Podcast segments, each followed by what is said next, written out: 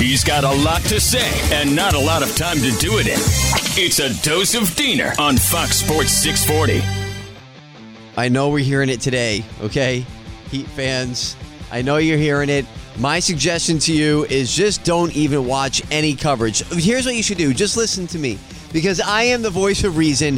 If you watch any other clown on national coverage or listen to any other clown on national coverage, all they're going to say is the Heat can't do it.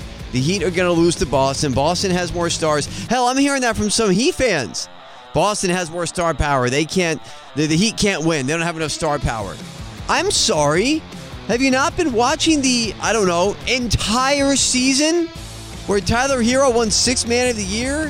Where Bam Adebayo should have been Defensive Player of the Year? Where Jimmy Butler is a bona fide superstar? I mean, the, yes, they do have star power. Yes, they do. So don't tell me that they don't have enough star power to win. And guess what?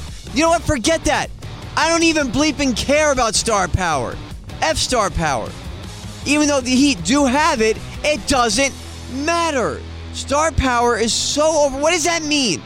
What does that mean, star power? Well, okay, look, unless you're Michael Jordan or Kobe Bryant, rest in peace, or or Larry Bird or Magic Johnson or LeBron James, okay, unless you're one of these 10 greatest players of all time who won the championships because you were the greatest player of your generation, what does star power even really mean? You either have a really good team or you don't.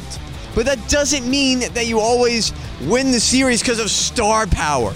I saw them debating this last night on the stupid pregame show, which I'm subjected to, with Mike Greenberg and Jalen Rose. Oh, good lord, and Michael Wilbon. Ugh, just gross.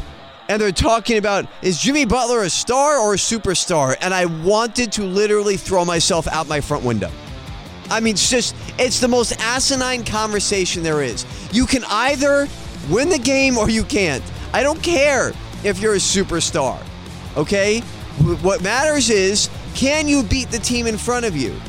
And guess what? You don't become the number one seed in the conference without being a really good team. And that's what the Heat are. This series is not over. Stop overreacting. They're going back to Boston for two. All Miami needs to do is win one of those, which they're fully capable of and then come back down here for game five, and everything's under control. Look, I told you from the beginning, this is going to be a very stressful series. So stop buying into the stupid national narratives. This is going to be a long series. So much to say, so much to say. He's got even more to say, and he'll do so on Twitter.